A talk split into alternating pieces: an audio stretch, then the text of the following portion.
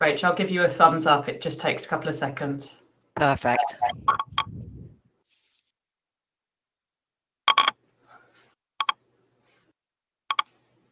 You're on, Rach. Well, uh, welcome back, ladies and gentlemen, for a special focus session on global COVID-19 vaccine distribution challenge. For those of you who were in the last session, uh, this follows on absolutely perfectly, where we talked about uh, logistics training uh, and skills, not just for the fruit and vegetables and perishables, but for the pharmaceutical market and the scale of a vaccine distribution challenge for the world that lies ahead. Now, a little update. Um, you can hopefully see the start of what we know is going to be an excellent presentation on your screens. Unfortunately, we won't be able to see Hannes. He's here, you'll be able to hear him presenting, um, but we weren't able to connect um, his um, visuals. Um, but please, um, I'm going to be here working with Hannes and uh, I think he has a presentation of some 20, 30 minutes. Then we have time for questions. We know this is a huge issue, so please keep uh, putting the questions through. I will be managing them and um, talking to Hannes after the presentation's finished. Now, a little bit about Hannes. Hannes Lessig, um, thank you for coming back. Hannes, you spoke live with us at our event in uh, Bremen, is uh, uh, one of Kuehne Nagel's um, uh, top uh, pharma experts. And as we know, the background to this um, with Nagel as one of the world's largest 3PLs is the vaccine distribution challenge through air, through land and through sea. And uh, Hannes spoke with us a few years ago about uh, the migration of pharma from air to sea. And now let's turn over to him. Thank you very much to hear what Kuehne Nagel's been doing to assess and prepare for this uh, tremendous task ahead. Uh, Hannes, the uh, presentation floor is yours.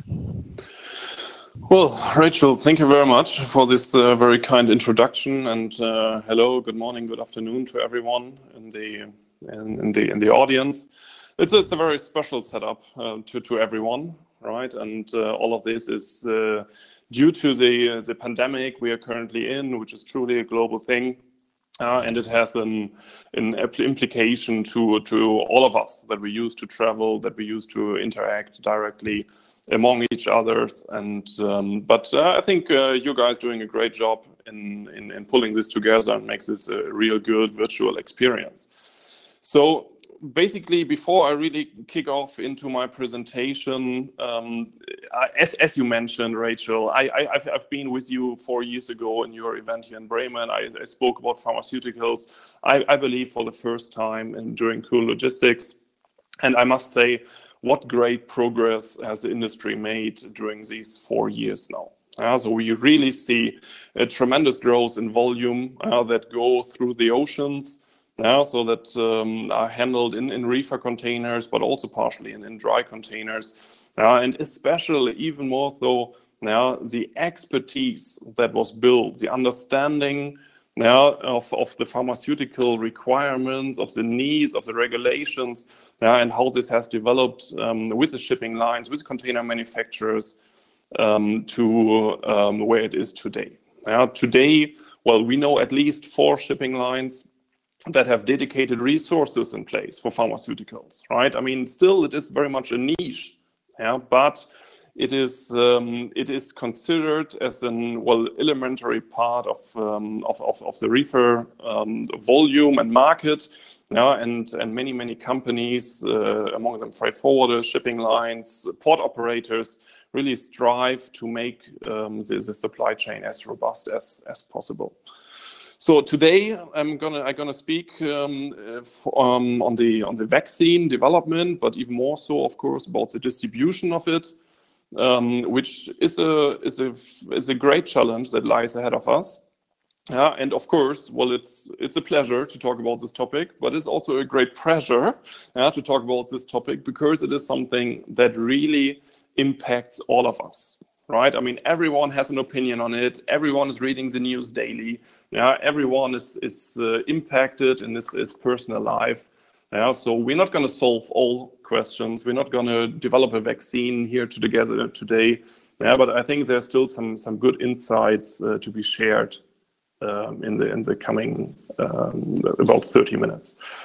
So um, really, what has happened over the last uh, well two or three quarters of the year is that with extensive investments into research and innovation, yeah, vaccines are now about to be launched, right? I mean, there is very promising trials uh, going on, and really the big question is how will they reach their markets? Where will they be produced? What is the the the well kind? What is the type of vaccine we will we will then see?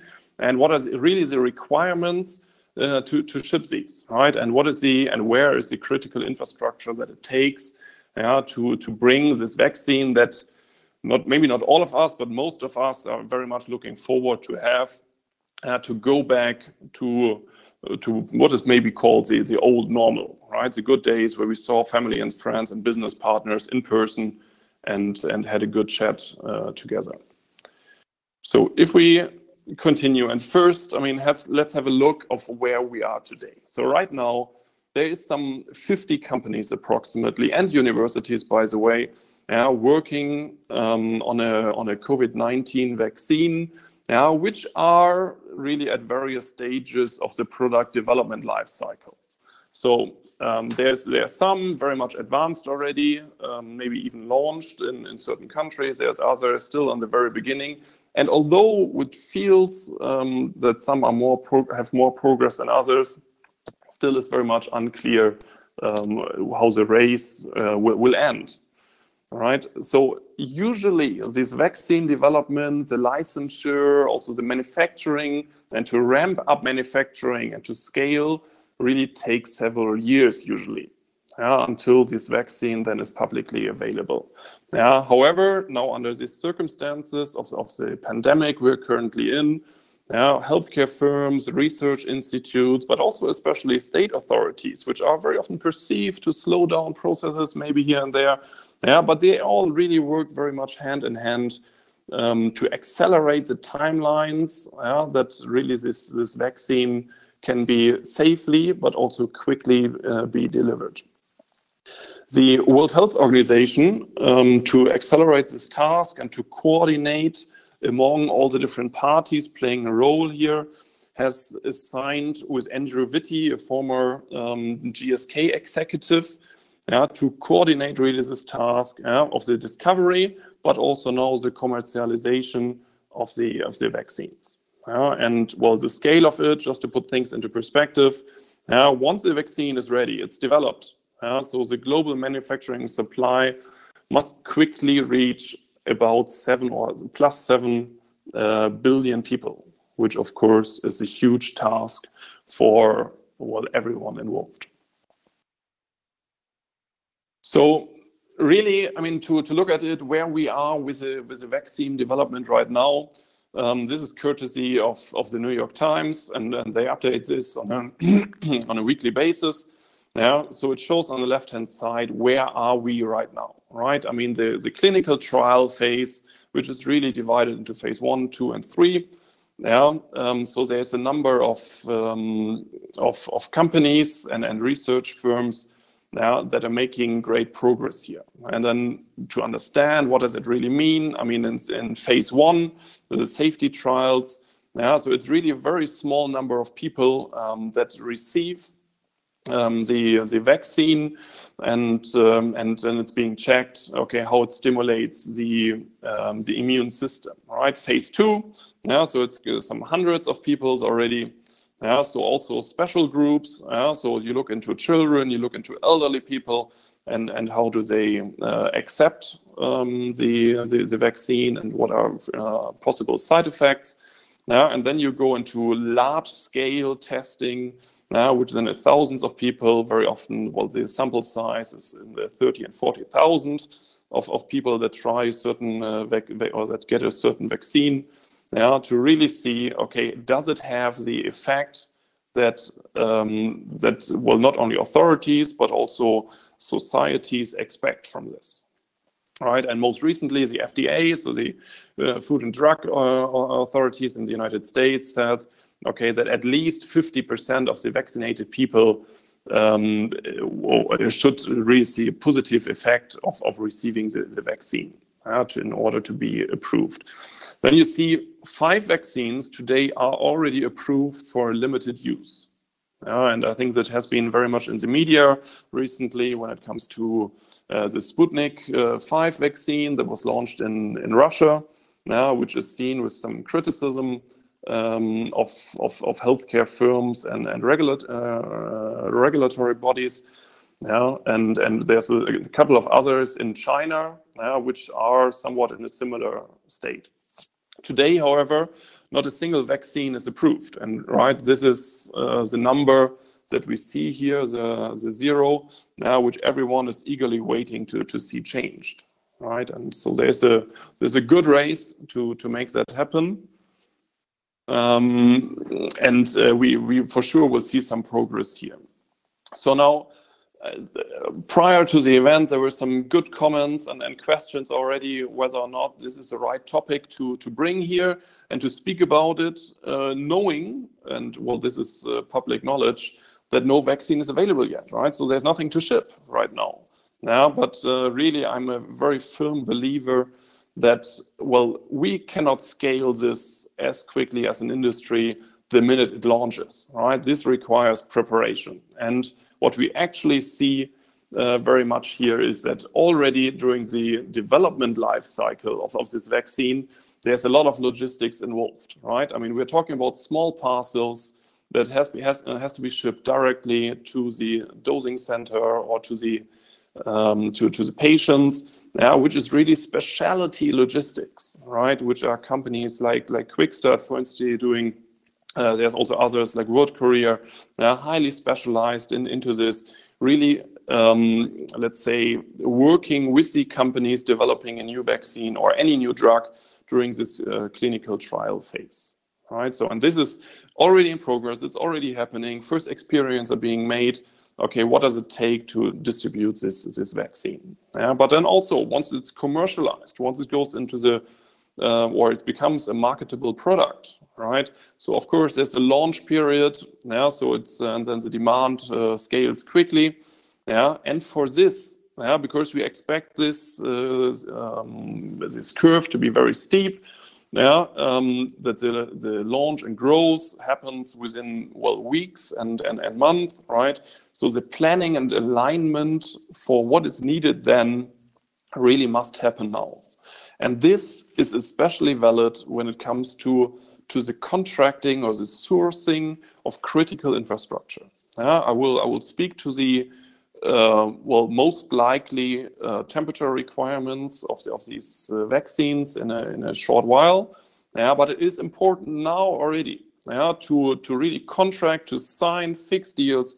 Yeah, on on infrastructure um, that is most likely to be needed um, once the uh, vaccine is, is tested and then, of course, finally approved by the regulatory bodies, which happens uh, country by country, really.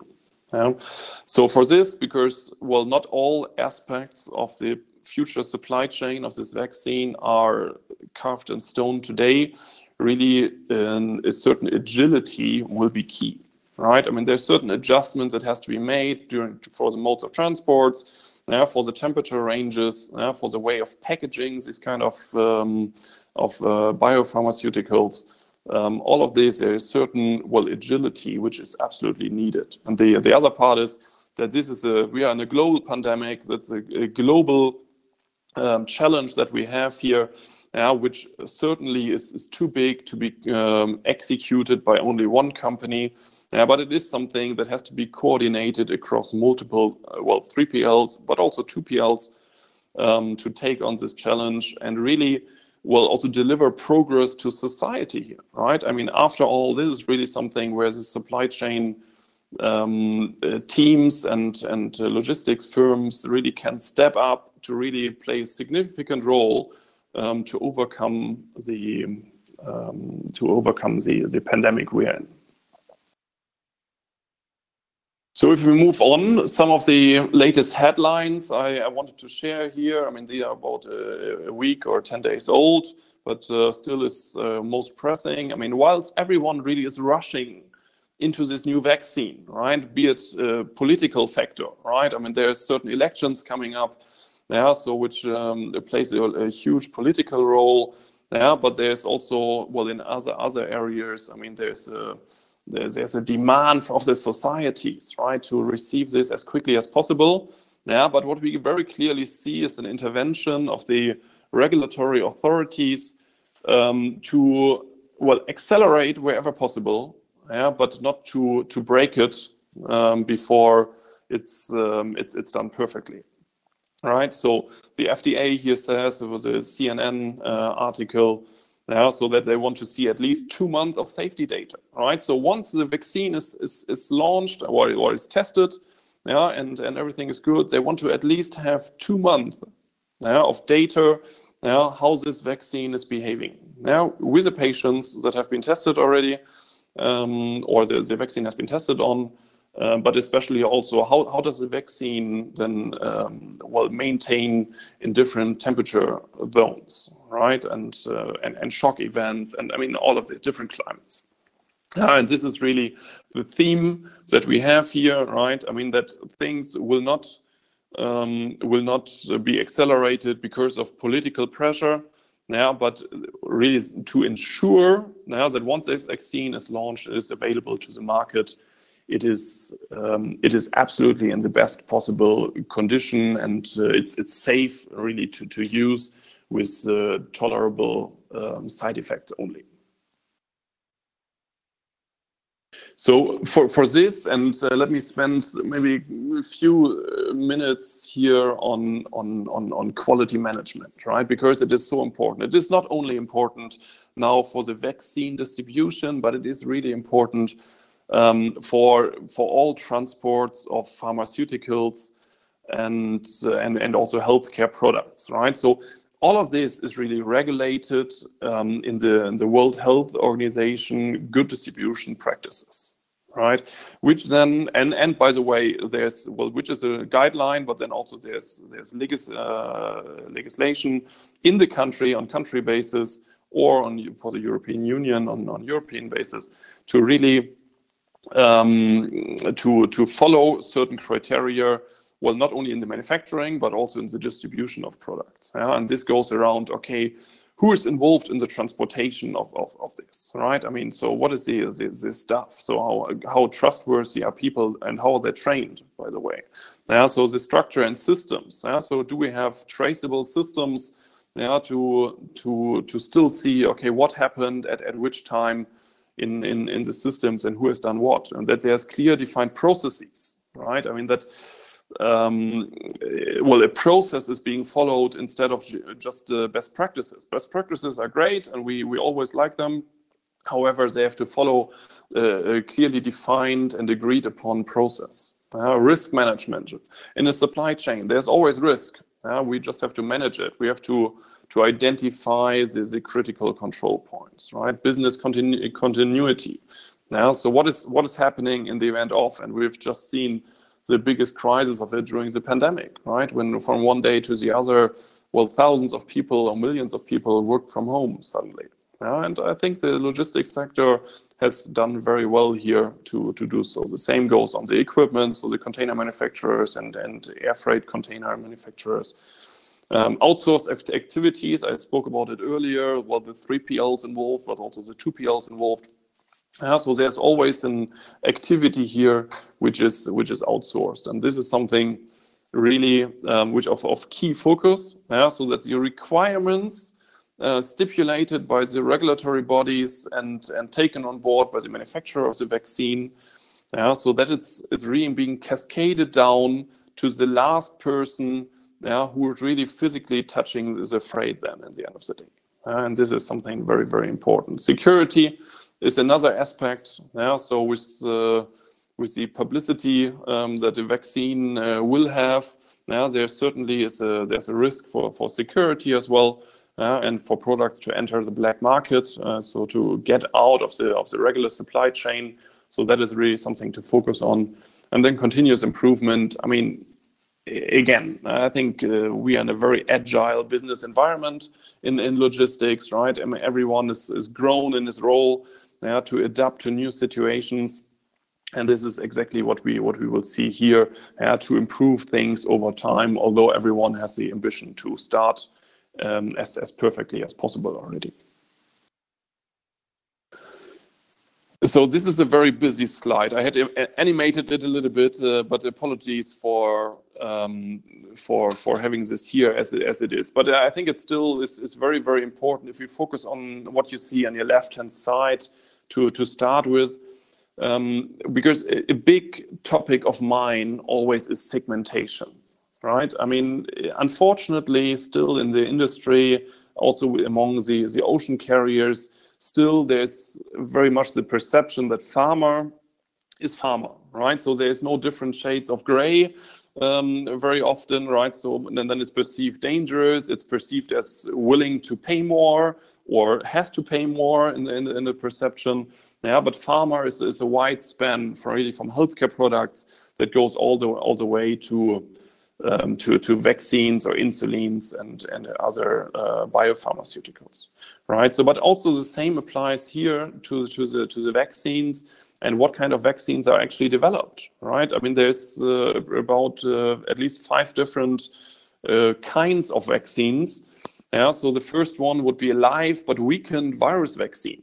Yeah, so, so it uses the virus itself, yeah, but it's weakened so that it, it does not cause any any disease, right? The problem with this one is that it's it's very slow to produce, yeah, and it really it requires some extensive uh, safety testing so that it's weakened enough. And there's some companies like uh, in, in New York uh, that is currently working on this kind of, of, of vaccine. Uh, so then the next one would be the inactivated virus vaccine. Yeah, so this is something uh, which is currently worked on um, by, by Sinovac in, in China. And there's another, a couple of other Chinese companies uh, trying uh, to create a vaccine of um, well, this foundation or this, this kind. Then there's some viral vector vaccines. Yeah, and without going into all the details of what this uh, what what this really means, and to really become too scientific here, yeah, um, really the great benefit of, of this one would be that the production of this vaccine can be scaled very quickly and potentially even a single dose of this vaccine uh, would be possible or would be enough uh, to, to well, well, activate the Im immune system. Yeah, so this is something that the Oxford University, together with AstraZeneca here in Europe, are, working on. Also, other big companies like like Johnson Johnson or Merck. Yeah, so it's it's really one of the of the leading um, well types of vaccines that are being uh, produced right now and actually also already in phase three testing. So then we've got some protein vaccines. Um, so there's uh, well GSK and, and Sanofi working together on, on something like this. Yeah, also Novavax in, in the US. Um, so that's that's another one. Um, really, what I would like to to focus on a little bit is these uh, nucleic acid vaccines, yeah, which use uh, genetic DNA or RNA to, to program the replication of a protein spike, yeah, which then really provokes the, the immune system. Um, the, the problem with this kind is that this technology is greatly unproven. Yeah, so there's not a single licensed vaccine today which is really using this way. At the same time, there are some of the most promising um, uh, well candidates for, for the for the vaccine are being developed this way, uh, which includes uh, Moderna, um, also US based, but also Pfizer together with BioNTech in, Germany, which are really leading uh, both of these companies in the development of the vaccine. Uh, what makes it really different, uh, this, kind of vaccine, so the nucleic acid vaccine, is what you see on your right-hand side. So this is the only vaccine which today is foreseen to have a transport temperature requirement of negative 20 to down to negative 80 degrees Celsius. Yeah, so this is really the big challenge. It's something that really can be produced um, also on large scale um, in, in, in the manufacturing process. Yeah, but the distribution of, of, the, of this vaccine will pose a major um, a, major challenge. Uh, whilst all the other vaccines being developed, yeah, after some um, well testing and and well, well to collect stability data on the product, um, most most likely really will move in, into the two to eight uh, uh, temperature range, which is kind of the fridge temperature, what we know from home, uh, similar to to existing vaccines or other biopharmaceuticals. So now what we see, I mean, yes, it's, it's about 30% of all vaccines. And uh, well, this data is courtesy of, of Seabury, um, launched a couple of days ago.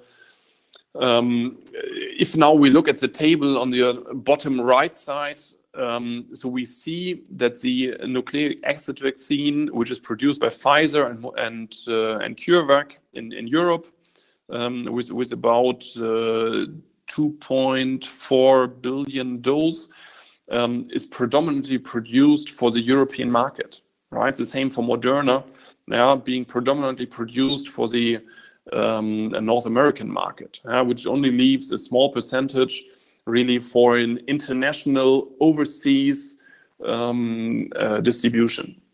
Right, so it's actually the 30% of produced uh, vaccine requiring negative 20 to negative 80 yeah, um, will then, in terms of tra transport requirements um, for, for overseas or long haul transportation, um, will, will, will go down to maybe some 12 to 15% in, in the end, if not even less. So what we see, yeah, it's not so clear yet. Okay, what is the first vaccine to come? Um, there's different, we really have to look into the details of the vaccine that is being developed. And um, so that we need to build in now into any potential distribution pattern which are in the making right now. Yeah, we need to build in some agility and flexibility yeah, to adjust to, to the final requirements. Yeah, but what we really foresee is that the majority of product then will move into the, the two to eight um, uh, well, uh, range. Good. Let me move on. So really looking at the, vaccine distribution and a typical supply chain, I mean, here we would first go from, well, having the raw material and, and the APIs, right? But at the same time, also packaging and, devices. I mean, these are still items which are relatively easy to transport, right? I mean, they will scale up quickly. They have to be transported into manufacturing yeah, but where it really becomes a, a massive uh, challenge then will be after the manufacturing and the product is then in the um, the, the, vials and, and, syringes, right? And then transportation to the wholesalers, retailers, and, and hospital chains at a destination. Because here, um, because of the scale of the exercise, um, it, it, will be very, very difficult to find uh, sufficient, well, warehousing capacity, trucking capacity, but especially also um, air, air, freight capacity, especially now that due to the pandemic, a lot of um, air freight uh, or passenger aircrafts are still grounded. The, the total volume still reduced by some um, 30 to 40 percent, yeah, which has a direct impact on the on the freighter capacities, yeah, which then of course has been scaled up, yeah, but not yet um, to to cover for all the passenger freight volume, which is which is still lacking. So for manufacturers of a potential vaccine candidate, right, they see different challenges. They're all waiting for the regulatory approval, which uh, no one knows when exactly this will happen. As I said, it's being in an accelerated um, uh, time frame but uh, still, uh, well, there's certain security uh, concerns and um, of, of the FDA and others. So it's uh, impacting product release and then quality assurance. Um, there's a supply shortage of, well, first a vaccine, probably, because it will be very difficult to scale up the manufacturing of, of it uh, quickly. But then also um, there's, um, there's a supply shortage of transport equipment. So, um, so there will be high volume production at the same time, but only in very few locations, right? I mean, all the leading uh, developers of a vaccine are now looking into manufacturing in um, well in the big markets, so especially in North America and also Europe, and then distribution from there.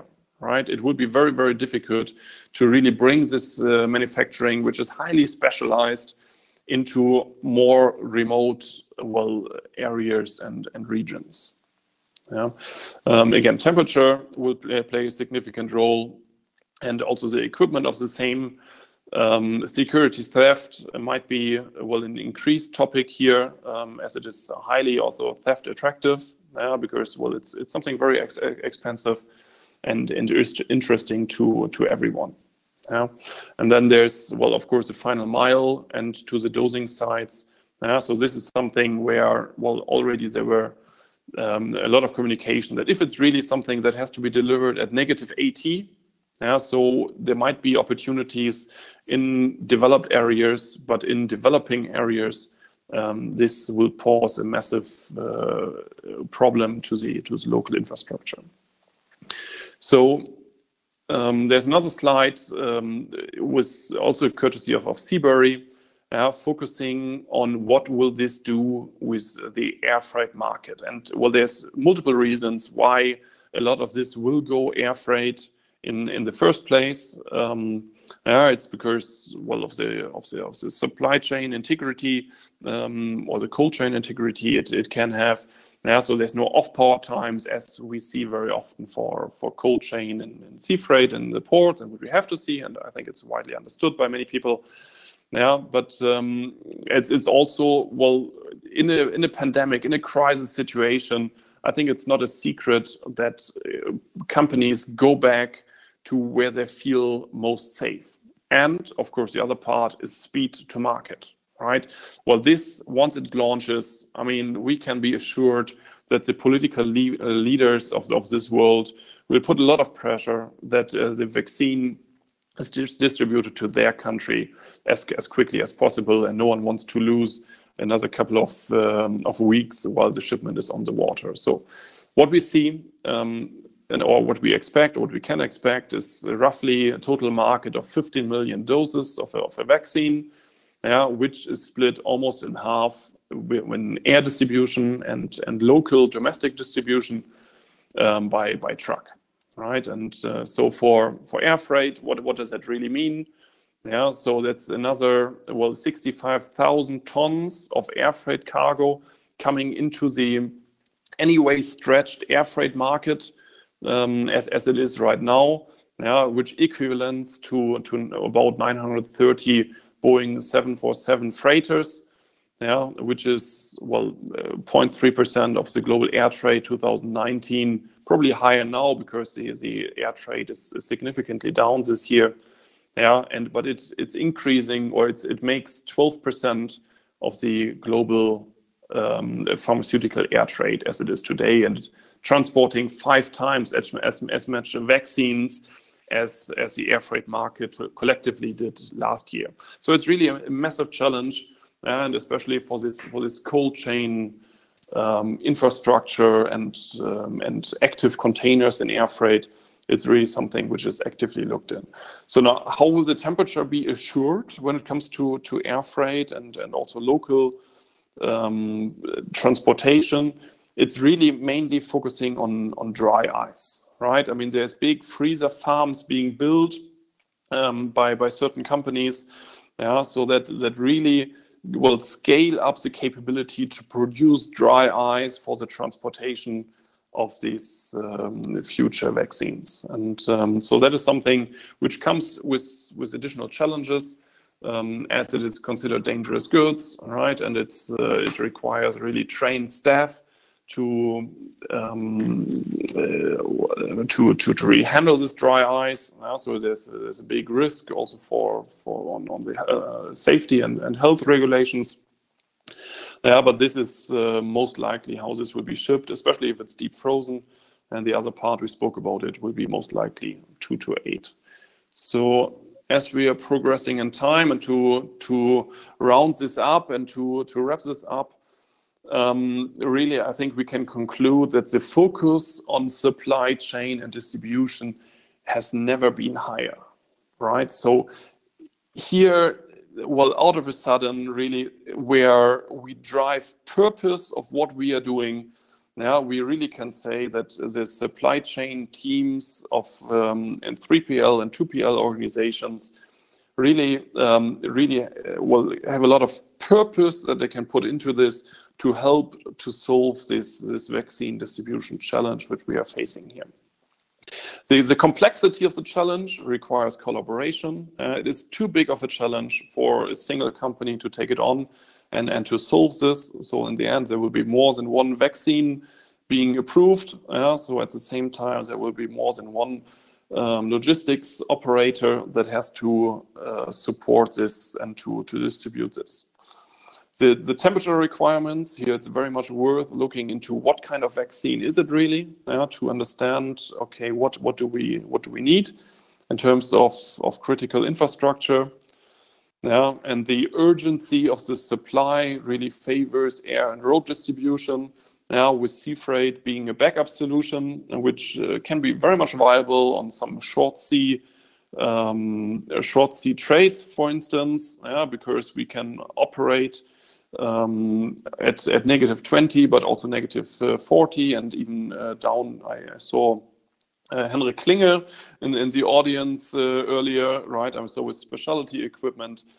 things are possible um, to, to also help distribute products. The other part is, and this is where I believe maritime containers can play a big role, will be when it comes to short-term storage, right? I, I really foresee that there will be a run yeah, to to provide short-term storage, maybe also in, in containers, um, to to will cover for some excess uh, demand, which uh, well warehousing space is, is not sufficient as it is today, and well as warehouses takes years to be built and uh, and to be planned. Um, probably this intermediate solutions is quite vital and and likely to happen. So with this being said and having rushed through a couple of things, I really would like to, to thank for your attention. And yes, would like to open if, if there's any, any questions.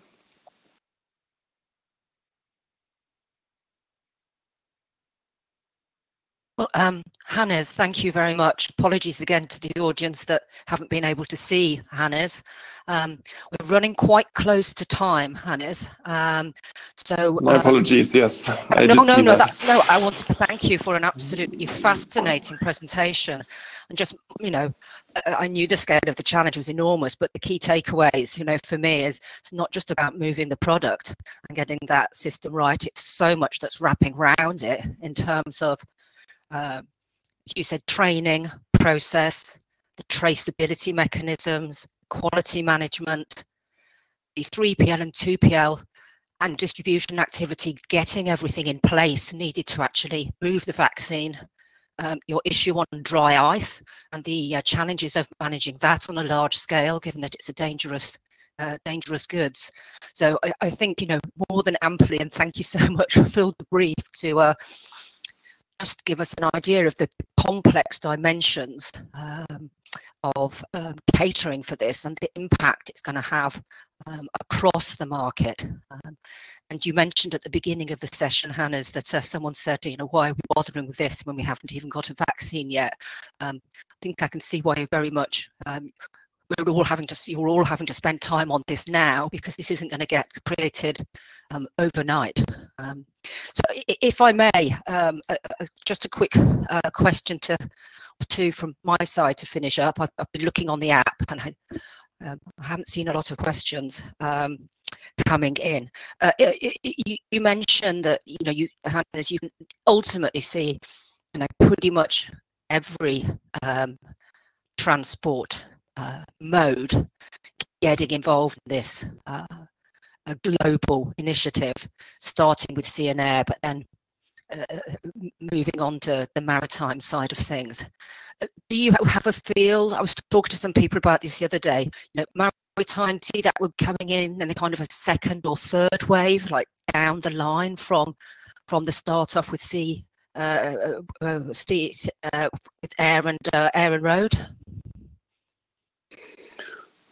Well, I mean, what I what I would really very much uh, would would anticipate is that because it will push so much additional volume into into the air trade, or especially the temperature controlled air air air trade, um, that it is it is key, uh, or what what what we very much can foresee is that well, there are certain other products which more routinely go through the air network then will be will be um, well pushed maybe to sea freight again, where we anyway see this conversion from air freight to sea freight. And um, but because of the the urgency of the delivery, right, and the well the high attention of the of, of of the society to this and the distribution of it well, I, I very much foresee that the majority of, of this will go air freight and it will last for, for a month and maybe one or two years yeah, to really have a good proportion of, of, of, uh, of, of people vaccinated. Related to that, a new question has come in, if I may just pose to you, uh, Hannes, as we just come up to the end of the session, which is from Johannes uh, Nanginger, Nanninger, apologies, Johannes, uh, with Guangzhou Port, Europe.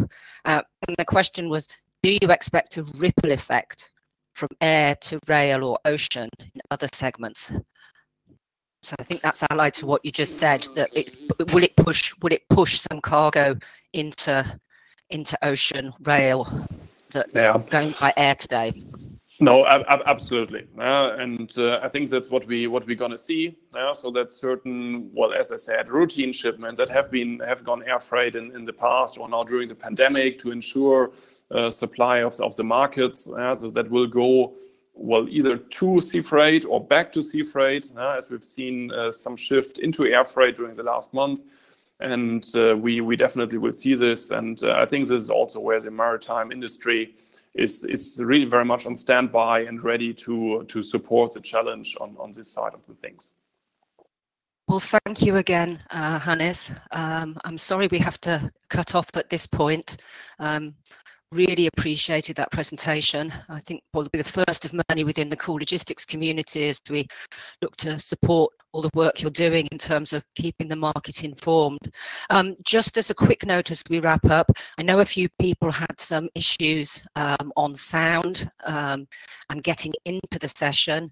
Uh, please, as a reminder, all sessions are being recorded and uh, this session with Hannes will be available uh, later today um, as will the previous session. So if you couldn't get online, um, do not fear. Um, you have chance to review it all at your leisure. Um, so thank you again, Hannes. We are going to uh, um, close the session now and we are back uh, quite quickly in uh, 15 minutes or so with a session that I think follows on very well, looking at the complexity here of the issues.